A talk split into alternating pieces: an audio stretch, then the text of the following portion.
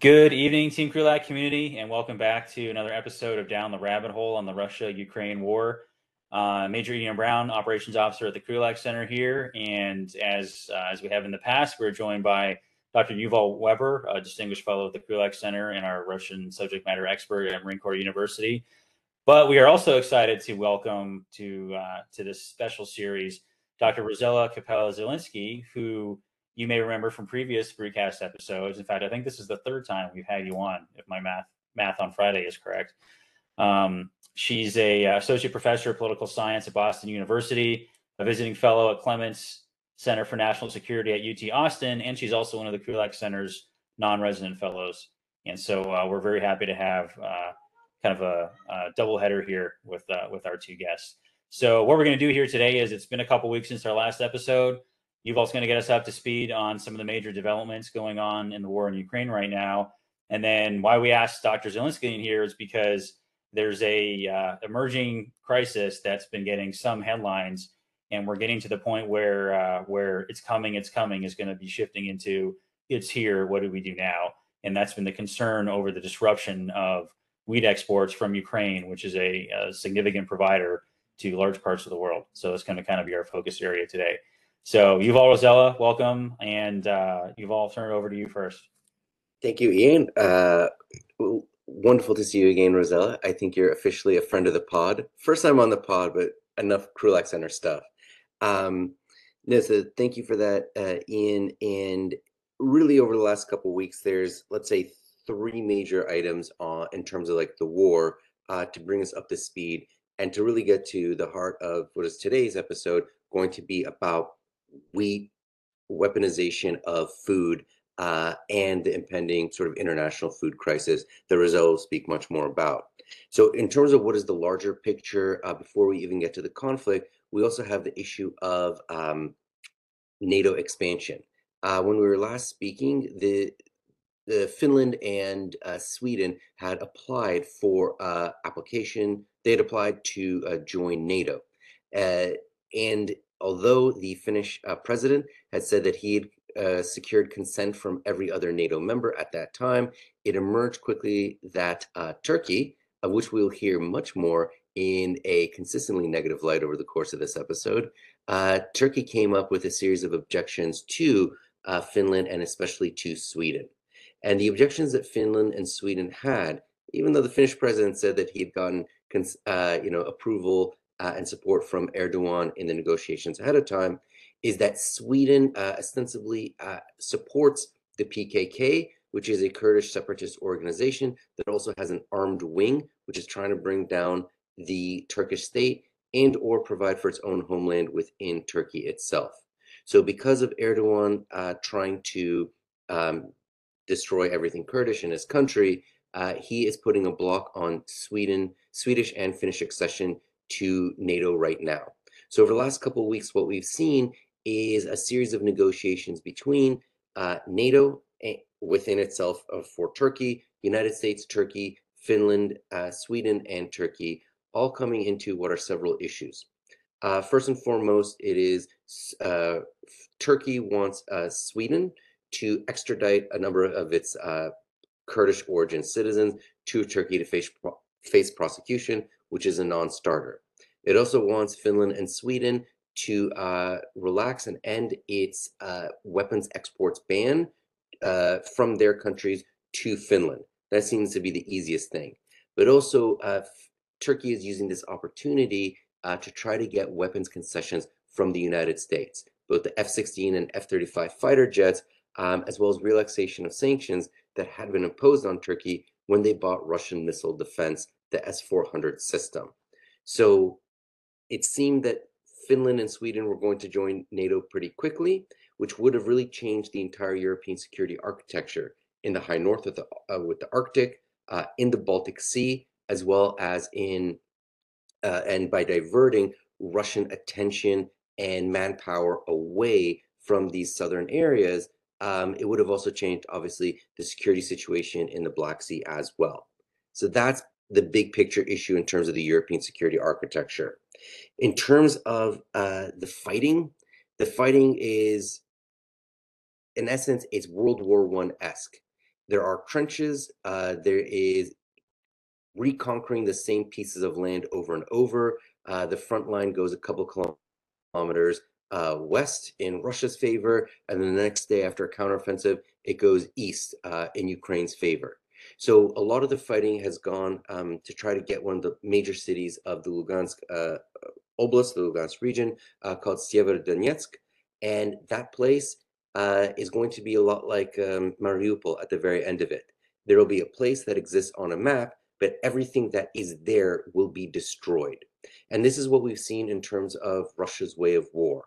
Uh, Russia's way of war is very destruction forward, in terms of breaking a place, you know, reducing it to rubble, so that the uh, so that they break the morale of the defenders. So along Russia's uh, line of control, which now, when we think about looking at the map, how much of Ukraine Russia controls, uh, as President Zelensky said, it is roughly twenty percent of um, of Ukraine. And on days when Russia's offensive offensives are going much more uh, directly forward, it can get up to twenty-five percent of Ukraine being under Russian control. And so what's going to direct basically this summer fighting campaign, as we talked about, I think, uh, last couple of weeks, it's going to be about weaponry. Russia is at this point, um, they have more soldiers, but they're not getting the fresh ones in quickly, but they have a decisive advantage in terms of heavy artillery. And as they say, the sweat of the artillery saves the blood of the infantry. So the Russians are okay with spending as many soldiers as need be. They have a casualty intensive way of war, destruction intensive way of war. They're going to do as much as it takes in order to push Ukraine um, along this, this sort of the, from east to west, and then from southeast um, up to uh, Kherson and uh, Dnipro. So those are going to be the two main salients now that Russia's given up, basically trying to conquer half the country uh, within the span of a week. They've reduced the amount of territory they're trying to control, which is allowing them to fight according to their doctrine um, as described. So really, this is going to come down to whether the United States and its partners are going to provide Ukraine with the heavy artillery. And as has been mentioned by a number of um, important people, like uh, Ukraine's Foreign Minister, Dmitry Kuleba, um, the Secretary of State for the United States, Antony Blinken, basically Europe is running out of uh, Soviet-era artillery. So the question now is, is the basically NATO standard art artillery going to get to Ukraine? Is the, the weaponry going to get to Ukraine? Are they going to be able to push the Russians back? That remains the open question. And really the, the amount of time is this summer into the next couple months after that, because once the current Russian conscript class graduates, Russia's then going to have another several tens of thousands, if not low hundred thousand plus uh, soldiers that are going to be able to relieve the soldiers that are currently fighting. And so when we then think about all of these issues, where is NATO going? How is the fighting going to grind along? What are the weaponry that is um, going to be seen here? We have seen that over the last couple of days, and this is where we really get to the issues of Rosella and thinking about the weaponization of food and things of this nature, is that what is the war that Russia is trying to fight? And over the last couple of days, President Putin has openly said, because the other day was uh, the three hundred fiftieth uh, birthday of Peter the Great. Um, and Peter the Great said, you know, or Putin said about Peter the Great, when Peter the Great was fighting against uh, Sweden, this is not a war of conquest. This is not a war of annexation, but just the return of lands that always belonged to Russia. They belong to Russia essentially by some version of divine right. So therefore, when we see how Russia has been fighting over the last couple of months, and we have these comments that this stuff, that th these areas just belong, and the things in these areas just belong, and the people in these areas just belong to Russia, then we can sort of have a sense that Russia is going for a big war of annexation, and everything on those lands, again, by imperial right, belongs to Russia. And I think this is a, a good point to sort of, you know, sort of pause the idea of where we've gone in terms of the fighting and think about where is, in essence, the issue of grain and food, international food crisis. And I think at this point, I don't know, Ian, if you wanted to ask the questions, or we can just sort of roll in, Rosella, what are we actually seeing in terms of international food crisis and the weaponization of grain and food within Ukraine itself? Sure. So let me just kind of back up and give some context to uh, wheat production and wheat consumption and where it's coming from, because this isn't going to affect everyone the same. Uh, so first, uh, since wheat is something, especially in the United States, we take for granted as a wheat producing uh, state, um, let me just say, stress how important wheat is for human civilization. Yes. Civilization, back to the Fertile Crescent, millennia ago. You don't have human civilization without wheat or grain, okay? Uh, today, wheat provides about twenty percent of our daily caloric needs and is the world's most important protein source, providing about twenty percent of our daily protein intake. So it is critical to our diets. Um, so let me just say that, right? Wheat is critical. Let's elevate it um, in our importance in our minds. And we really see, and where it's going to affect is developing countries, an increasing demand for wheat because of their population growth over the past couple of decades and urbanization, right? You're not producing wheat uh, when you're living in these cities. So you have a higher demand uh, for imported wheat. Okay. Now, Ukraine is not a top wheat, it is in the top ten of wheat producing countries. Uh, just for some context, the E U produces about eighteen percent of world wheat production. Within that, France is the most. Uh, China, seventeen percent. Most of that is for their own self-consumption. They're actually a wheat importer. India, fourteen. Russia, I'm going to note ten. U S, six. Ukraine is three. Ukraine produces a lot, three percent of the world's wheat. Now, who is this going to affect? Well, it's a lar- one of the larger exporters of wheat. So they're not um, just producing it for themselves, which is going to be currently a concern, right? Do they even produce enough to survive right now? Uh, but they're really producing for developing countries in Africa and the Middle East. And let me just say a couple of things about Ukrainian wheat uh, on itself. So about, if you have a map of Ukraine in your head, about the eastern third of that map is your, uh, your wheat producing region. So you've all mentioned uh, Dnipro, right? So if you draw a map from Kharkiv, Dnipro, Kherson, and over, that's a lot of what um, is the grain in, of Ukraine. Um, so all of this area, as was being mentioned, that's being bombed, World War One trenches, mined, is destroying this farmland. Um, we were talking earlier before this podcast, and I was stressing that we should not expect the wheat crisis that's brewing, and we'll talk about the blockade in a second, Uh, that's going because it's being blocked. It's going to actually continue. So we need to prepare for a multi-year event. Farming season in Ukraine is passing. Um, this land is going to be destroyed. Uh, it may be bombed out so bad that subsoil is going to be brought up to the surface. Um, farmers can't, I, we're already seeing reports, right? They're afraid to farm the land uh, because of mines as well, aside from other dangers. Even if they want to farm the land, we have uh, problems in labor.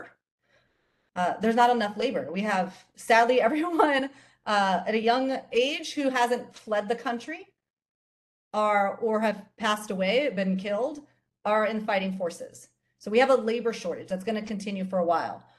Now, we also have reports of stolen agriculture equipment. That's another problem.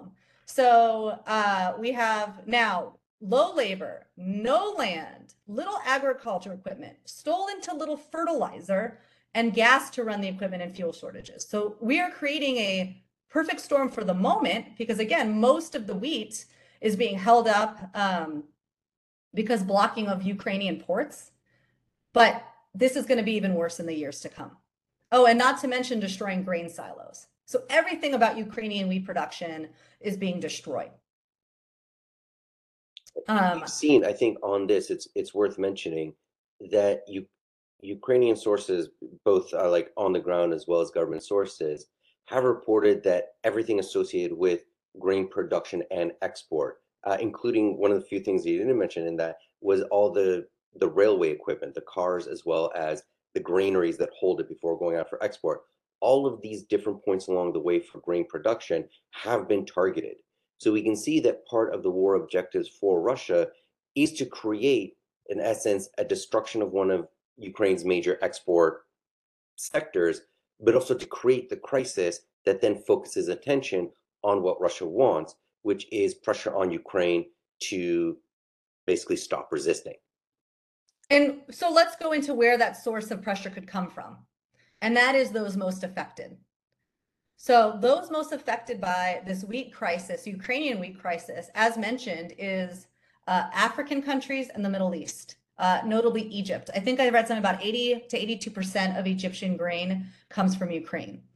So uh, Somalia, Benin, and they are all going through, and sadly, their own internal famine and food crises. So this is compounding what is already going on inside. So we have this set of countries that are the most affected. We're seeing already reports of them buying stolen Russian wheat, uh, sorry, stolen Ukrainian wheat from Russia. They're most affected, but they're also, sadly, in a position to try to put pressure on Russia or Ukraine, either way, but put pressure on uh, parties involved to ease the situation. We could talk about ways they can do that and what that might look like. Um, and it's also worth mentioning in this context that at yeah. the beginning of the conflict, uh, Russia also uh, issued an export ban on its own grains, its own wheat, its own fertilizer, in order to maintain domestic supplies. So ostensibly, Russia could say, oh, there's a, a grain crisis in this world. Why don't we export our surplus? Russia's also not exporting its surplus at the same time that we're talking about these issues as well. And, you know, as we talk about wheat, I want to, again, let's go to global geography for a second. Why? One could say, well, the United States could export wheat and fill this gap. Or Canada, major wheat producers. India is a major wheat producer. They're having heat waves. They're kind of out. So there are other states uh, that are global wheat producers that could export their wheat. But it's really, really difficult. And the distance matters, right? So freight is a pr- complicated right now. So you want to make sure you have uh, the freight to do it, uh, and the port access, and all of these other resources that would make this happen. Now, this also matters. So aside from overcoming the tyranny of distance, all of this affects prices, right? High demand, wheat shortages, global wheat shortages. Is not a great year for wheat in general, um, for various reasons. Again, India heat wave being one example. And now we add these high cost of shipping to getting extra wheat to these really far off locations. So is it even feasible to purchase wheat coming from farther afield for these African and Middle Eastern countries? Now, where does the, the crisis, there's so many crises here, I don't even know, like, I think that's almost an overused word now. Um, but, so where does this mean politically for these states? Well, aside from the, uh, the worst being food insecurity and famine, political instability. We, being able to feed your population and being able to eat, we have seen it in ma- many contexts, wartime and peacetime, is a source of political instability. Um, and that could mean protest, that could mean riots, that could be parties voted out of office, and mass migration. And so the downstream effects of this will be really uh, devastating, beyond, again, just making sure we're getting food in people's mouths. Um, yes. And so we can talk, if you guys want to talk about some lessons, some things we can do, wherever you want to go. Right. And one of the... Um...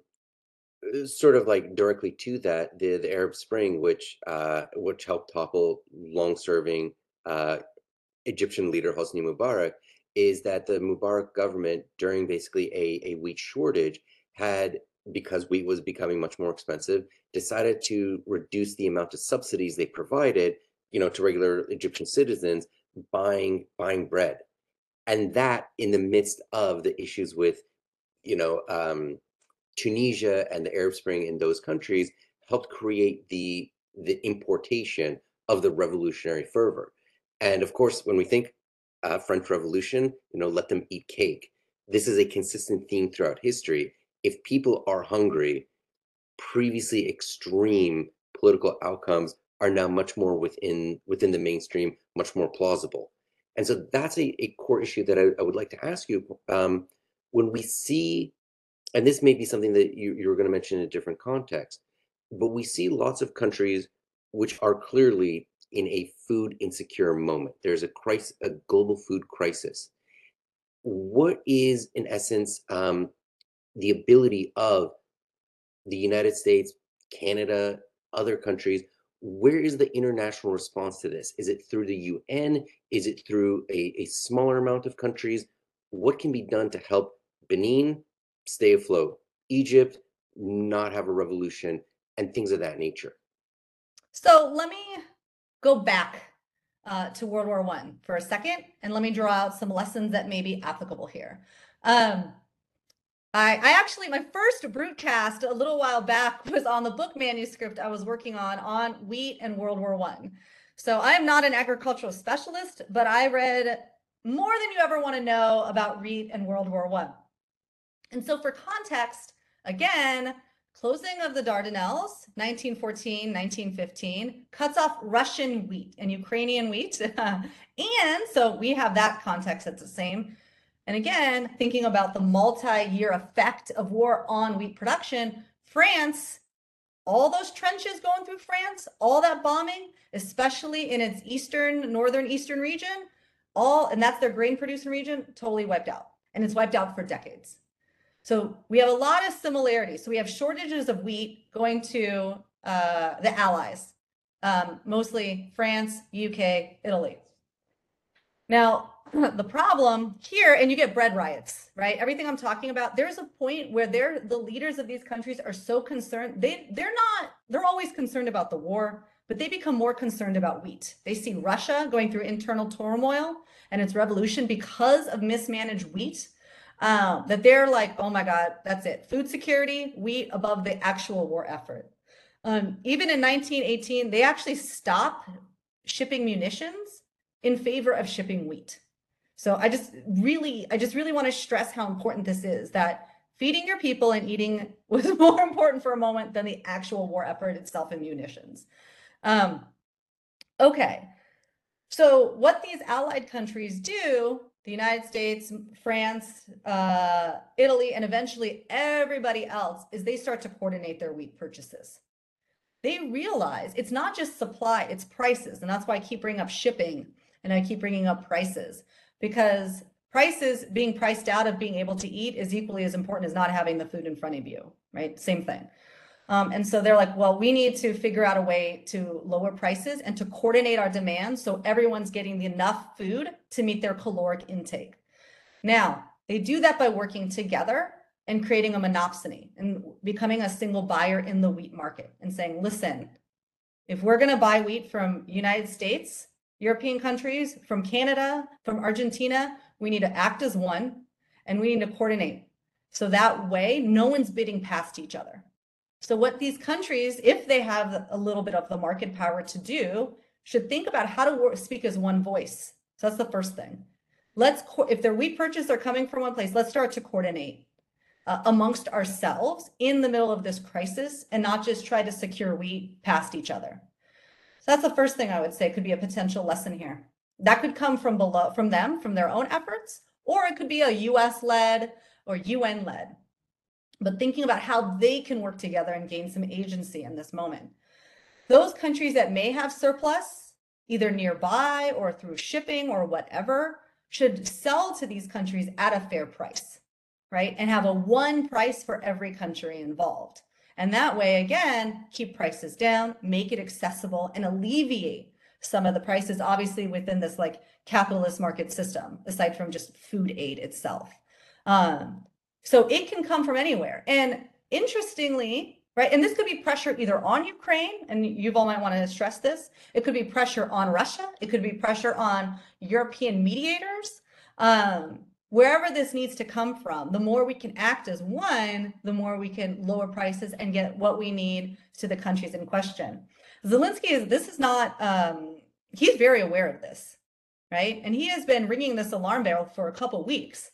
And he was like, listen, Russia provokes a global wheat crisis, but really, again, affecting immediately the Middle East and Africa, and saying, there's a crisis here. They need to be working together. And he called on all elite, business elite, political elite to start taking action. I know my wheat is just so, conversation so amazing. Even Ian's kids want to hear this. That's what brings anyway, all the boys so, yeah. to the yard. Um, but yeah, so thinking about how to coordinate, thinking where that is. Um, Yuval and I, and he can speak to this about Turkey, maybe leading some mediation efforts here, although I haven't seen any movement on this, but to try to break this blockade and get some wheat out of um, out of the for these countries. Sure, and I, and I think sort of like for the context, what I think what you're referring to is that the current impasse is that essentially several things have happened leading to the shortage. One is that Russia is imposing a blockade on Ukraine uh, in the Black Sea. And all of this, again, when we refer to like the map of Ukraine that we've seen a number of times, Ukraine's access to the Black Sea is not as wide as it used to be. And so Russia has a blockade around, like around um, Ukraine's ports. So what Ukraine has done is it has mined the area around Odessa in particular. So Russia's position is, if only Ukraine were to demine the areas around Odessa, well, then we could get all the grain flowing out. We can solve this food crisis. Ukraine's position is, you are not trustworthy people, and we cannot trust you not to take military advantage of this and not try to seize or uh, to engage in an amphibious uh, assault upon Odessa and cut off all of Ukraine from the Black Sea. So in that, Turkey has once again inserted itself into the group chat by uh, proposing that it would do some of the demining in order to be this trusted third party to help bring the grain out of uh, Ukraine. And again, part of that is, you know, Turkey is not maybe the most trustworthy uh, third party candidate here, um, specifically because it is not helping NATO on issues that Ukraine would like. And by slowing down um, the, let's say, combined or joint actions of NATO and of the Western partners, it also seems to be taking the side of Russia in terms of getting the grain out on terms that are favorable to Russia. And there also have been reports that Turkey is buying the grain that has been taken from or stolen from Ukraine itself. So in all of these things, there are solutions that are available, but there isn't the pressure that is being placed on Turkey or Russia to do anything. And this is where Ukraine is getting um, its source of irritation, is that it is expected to be the one to concede on these issues first. You know, it's funny, listening to you talk and all these excellent points just made me realize how focused we are on the moment. And, and, and all of this, absolutely valid, one hundred percent, but I'm just, now that I've I've really thought about this more, this is going to be a problem for a very long time, a very long time. And and we, we've talked about it, and you can, you know, talk about how long you anticipate, you know, predictions about how long this war is going to go. Um, but I don't, even if we solved this tomorrow, I can't, I don't see a, I don't see this getting better. This, uh, even if we, let me rephrase, even if we got the, the grain sitting at the port to those that need it, which is a relief, I, I'm not sure how this is going to look year two or year three from now. Um, and I'm getting increasingly concerned. Um, but we're so focused on the moment, as we, again, we have current mouths to feed, that I, you know, even if Turkey may, even if there's a deal brokered, right, which sounds very not likely, what is, what are we going to do for Ukraine to supplement Ukrainian wheat next year? No, I know we don't have an answer. I just, I'm, I'm concerned, and that should be highlighted and blasted out more. Sure. And so if we sort of then think, you know, barring U S Navy or NATO ships go in and basically provide armed armed convoys to, to get this grain out, to apply basically the World War One example, and, and you sort of had sussed out like what are the different blocks, but it would be something to the effect of, when you put all that together, it is the United States, E U, U N all together providing emergency humanitarian relief right now, which means that there has to be a worldwide coordination of shipping, which means that there has to be a imposition that this shipping is more important than regular commercial shipping. At the same time, that whatever is being produced in the United States and Canada to be exported, essentially to create more planting now, to have more grain in the next season, to have greater production, greater shipping, to have none of that be disturbed by anything else that's going on in the world, to not essentially continue um, inflationary issues and things of that nature. And you just wonder, where does the political will come from to provide the state capacity to put these things in action right now? And that and, seems to be like, at least to me, like the one of the more frightening aspects is, is Benin going to be important enough? Is Egypt important enough to have all of these really difficult uh, decisions be made and then implemented by those whom, as you said at the very beginning, are not the ones who are acutely um, uh, affected by this? Yes, that, I mean, incredibly succinct uh, summary there, Yuval. Very impressive. But yeah, and that's what I, I, that's why as we talk this out, I realized these countries are going to be um, left behind, I think. And that's sad. But it doesn't have to be. And there is a political moment. And um, the only way out of this is coordinating. It's coordinating.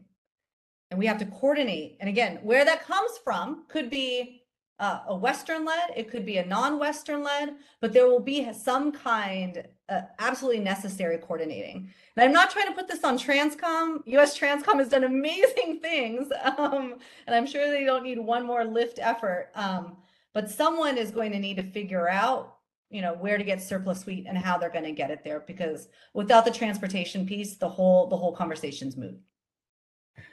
Yeah, no, I, I think you're. Uh... Plus Transcom, because I think they have they have handled more unexpected stuff in the last couple of years than they ever imagined, um, and uh, it it's really a a testament to the uh, just the the power and capability of global strategic lift that they can bring. Um, but like they can't be the answer to everything, um, and so I as you're talking about like this the multi-year thing, I'm wondering in terms of the political will, like even. Even if the will were there, do you, if the will were there and like both the political will and sort of the goodwill um, for those potential suppliers like the U S and Canada um, and, and other nations, do you think there that there's the the economic resilience on their part right now to to start these significant shifts? Because we, um, I, you know, and we talked a little bit, you know, earlier here before we recorded. Um, Things are not great over here either. I mean, we, we got we have enough food to eat, right? But it's getting more expensive. There have been shortages. Um, you know, at least on the U S side, we're dealing with you know rising inflation, which is which is hurting purchasing power. Dealing with rising gas prices, which for that shipping and that freight, that's going to make all of that more expensive. And uh, and we are you know the world is still feeling supply chain shocks from COVID, right? That stuff has not caught up.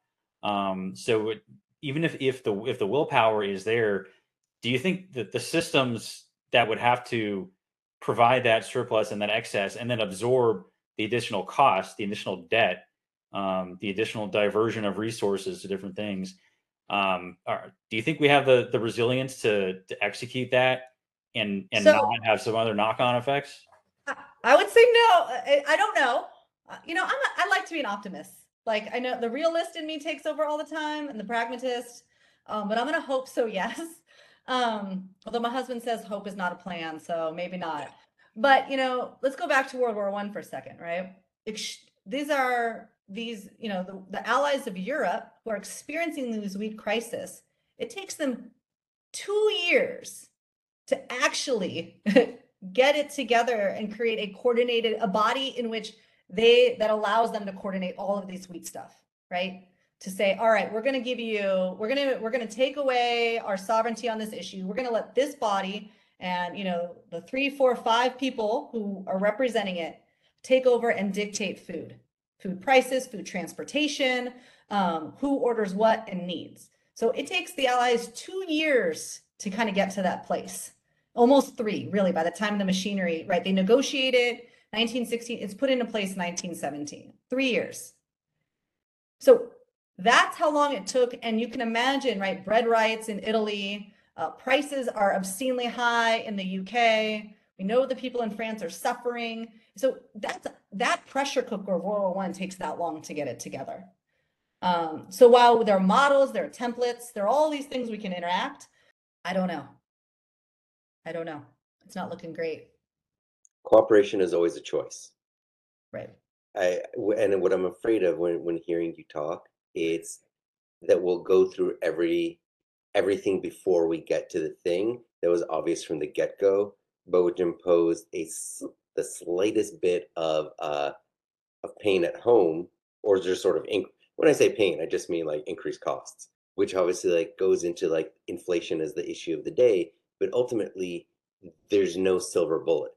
It's just making the sacrifice and then finding, in essence, the the small amount of like technical expertise to then say, here's how we're going to implement the political will. Well, let me go back to Turkey. So, you know, I don't know much about Turkish wheat, but they are a wheat exporter, right?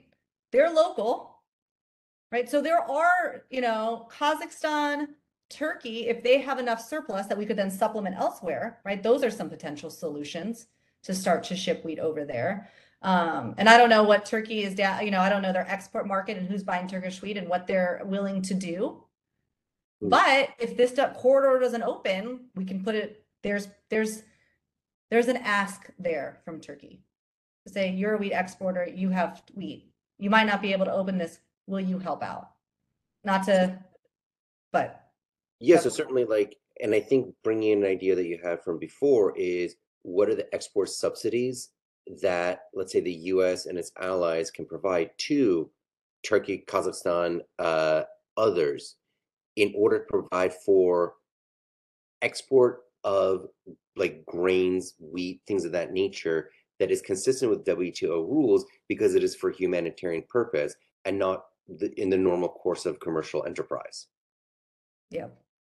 So, and I don't know uh, if you have other questions, but I will say this quote that I came across. We don't use it in the book, uh, but it just, it, it struck me as so poignant. So bear with me, folks. History celebrates the battlefields whereon we meet our death, but scorns the plowed fields whereby we thrive. It knows the name of king's bastard children, but cannot tell us the origin of wheat. That is the way of the human folly. And it spoke to me. It's by um, a French entomologist, Jean Henri Fabre, but it spoke to me. I'm like, oh, I know so many battles. I can tell you battlefields. I can tell you political elites, but I can tell you nothing about wheat.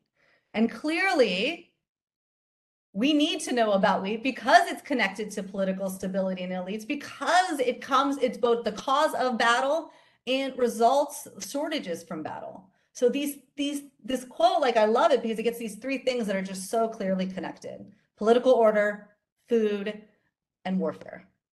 Yeah, well, it's, uh, it's, daunting to think that we're, uh, you know, th- th- this has something like this has happened before. Um, and, uh, you know, we're just talking about, again, before the recording, uh, the wheat had impacts. You know, the collapse of Russia, among other things, in World War One was a uh, an, an internal turmoil caused by that. And I think we're in, in the last few years, like, uh, you know, and especially watching since February, we're reliving things that like multiple generations have not felt. And so there's no sort of fresh institutional memory on how to do anything or how to deal with it, because, you know, maybe we just never thought we'd be in this position again. But hey, it turns out from pandemics to global food shortages to, you know, naked wars of conquest that, uh, um, you know, we're, we're not done with that yet, if ever. Um, Bring back the nineteenth century, bring back World War One. You know, and just hearing about you sort of talk about the destruction of Ukraine in this essence.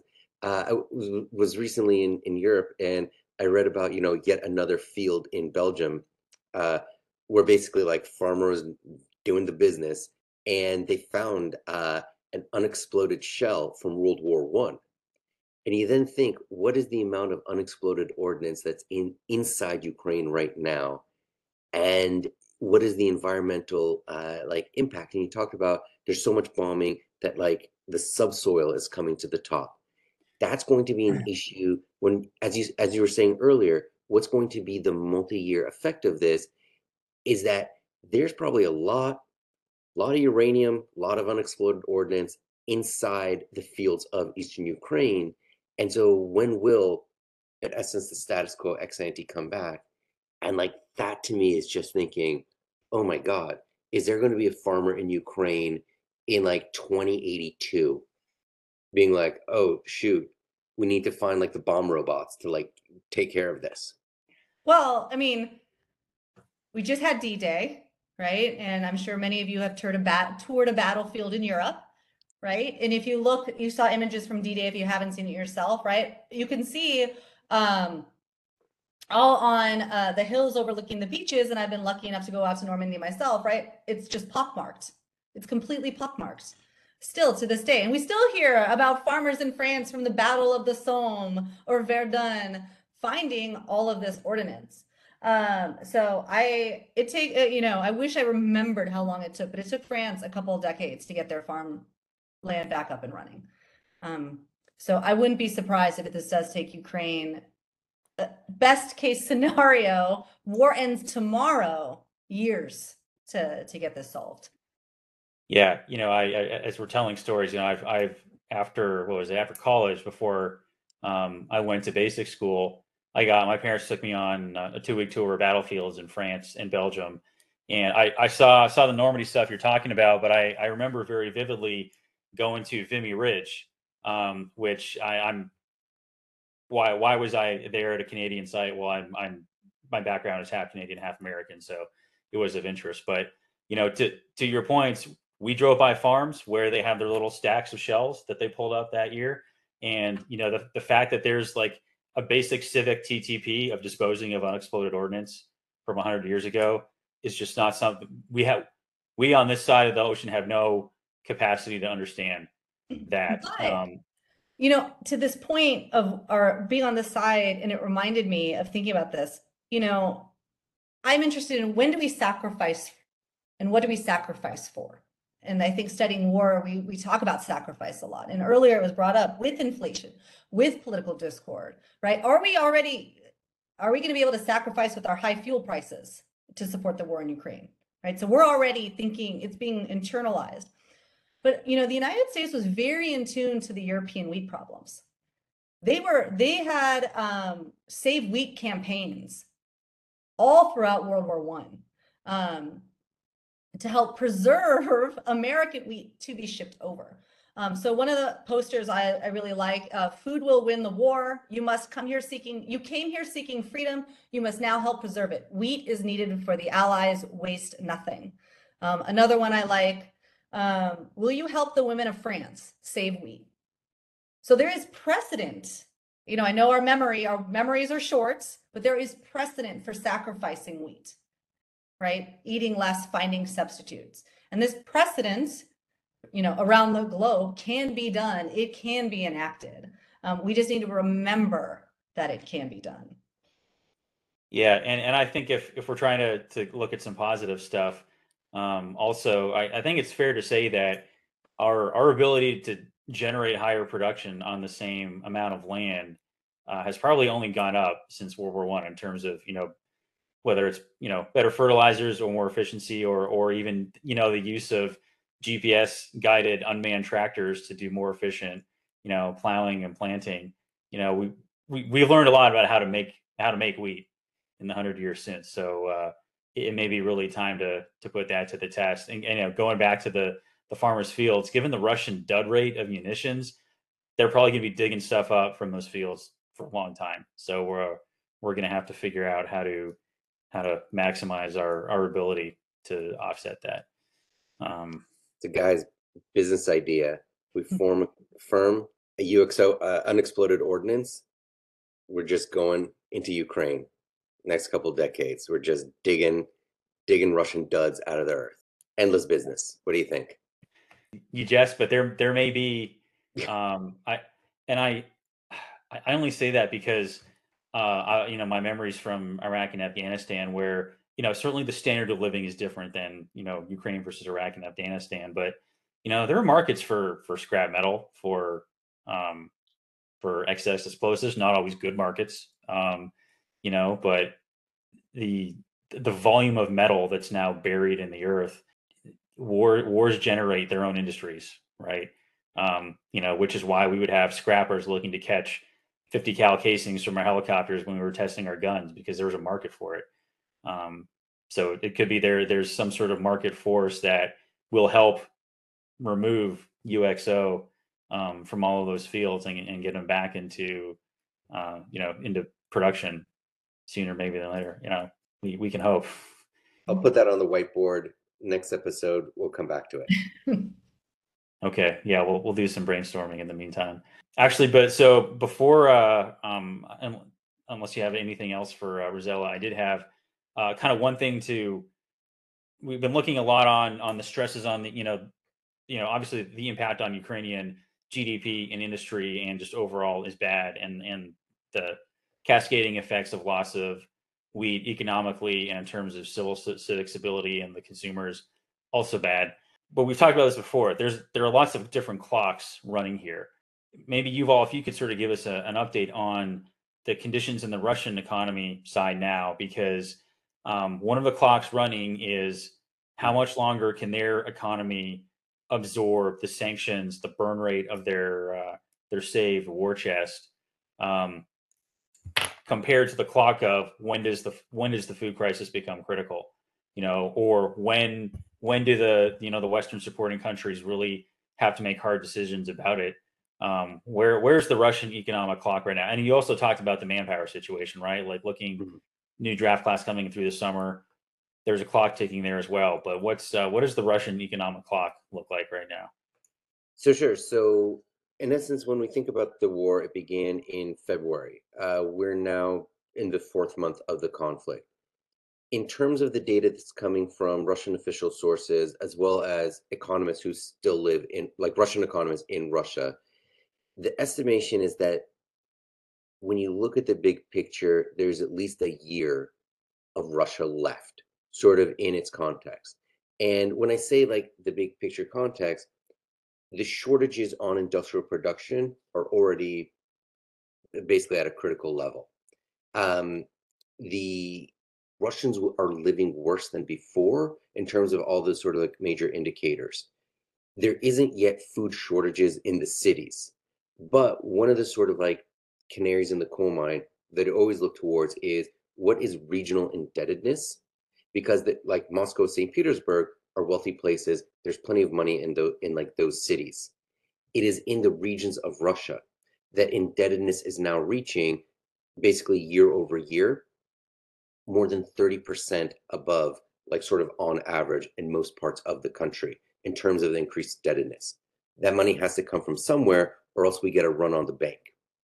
We can also see that in terms of Russia's actual like central government spending, they're spending about forty percent more year over year in the last couple of months compared to the previous year, which is roughly attributable to military spending plus bailing out the economy.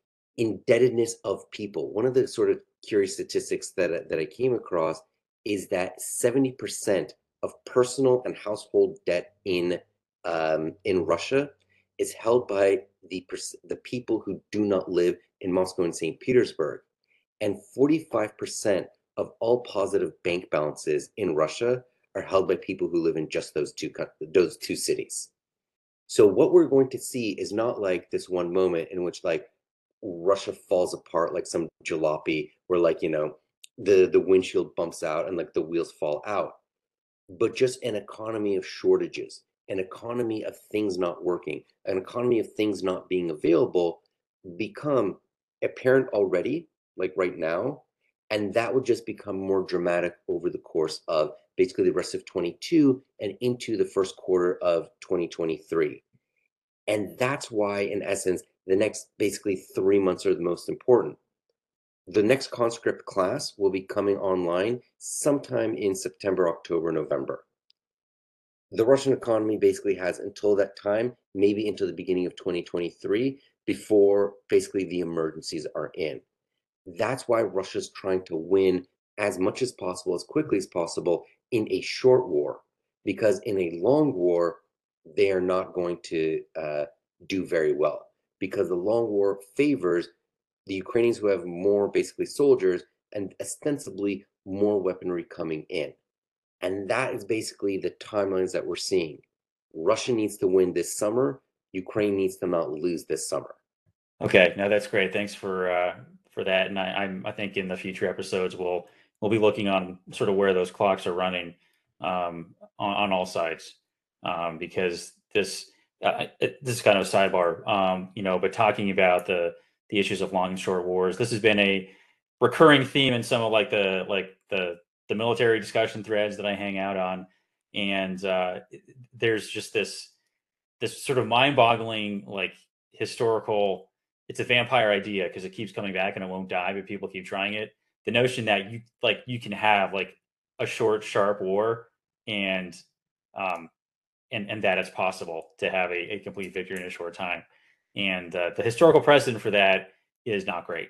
Um, short wars almost always turn into longer wars, which then become a a battle of resilience and uh, attrition, in the sense of uh, who can who can afford to lose more and who can regenerate more over time. So uh, I think well, this will be another another little data point that the short, sharp war just is not a thing.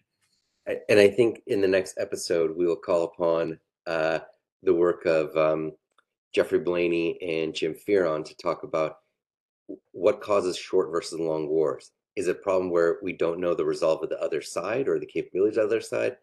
Or do we not trust what the post-war outcome will look like? Can we not trust the others to commit to particular uh, post-war outcomes? And I think that may be a way of thinking about these time horizons, you know, running these clocks, the conflict, and then uh, one of the main drivers, which is the state of the Russian economy. And I think that may be a good subject for next week. Yeah, no, that, that sounds great. Um, um, a good thing to look at.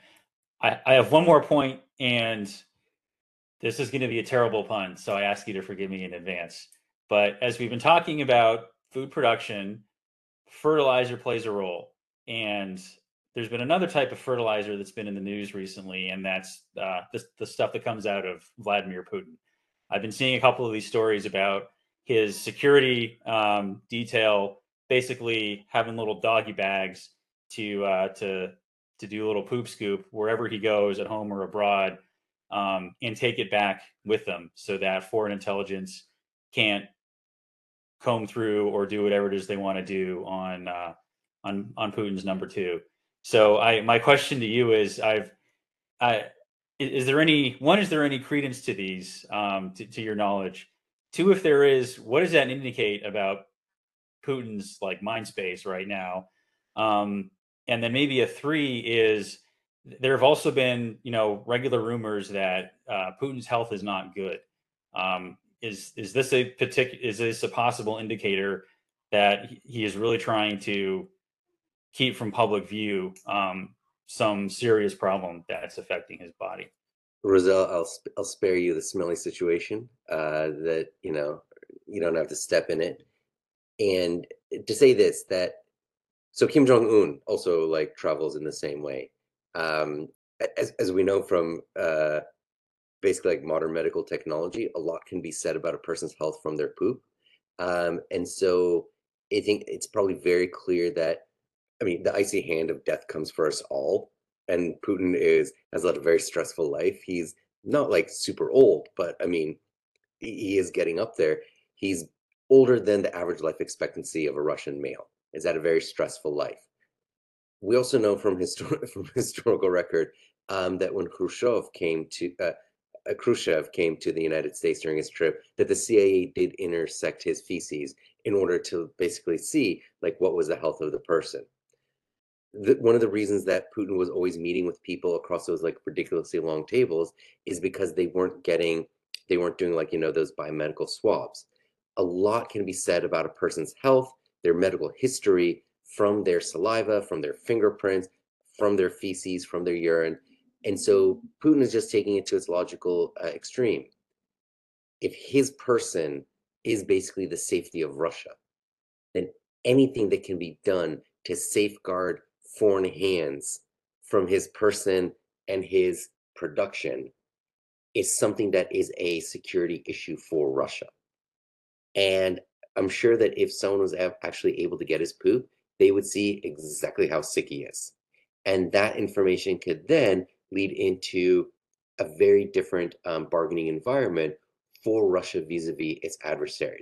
Because if people knew this guy only has six months to a year left to live, how does that change the way that other countries interact with Russia? That, that's another clock. Um, another clock. Yeah. That, um, that's the dirty clock. Yeah.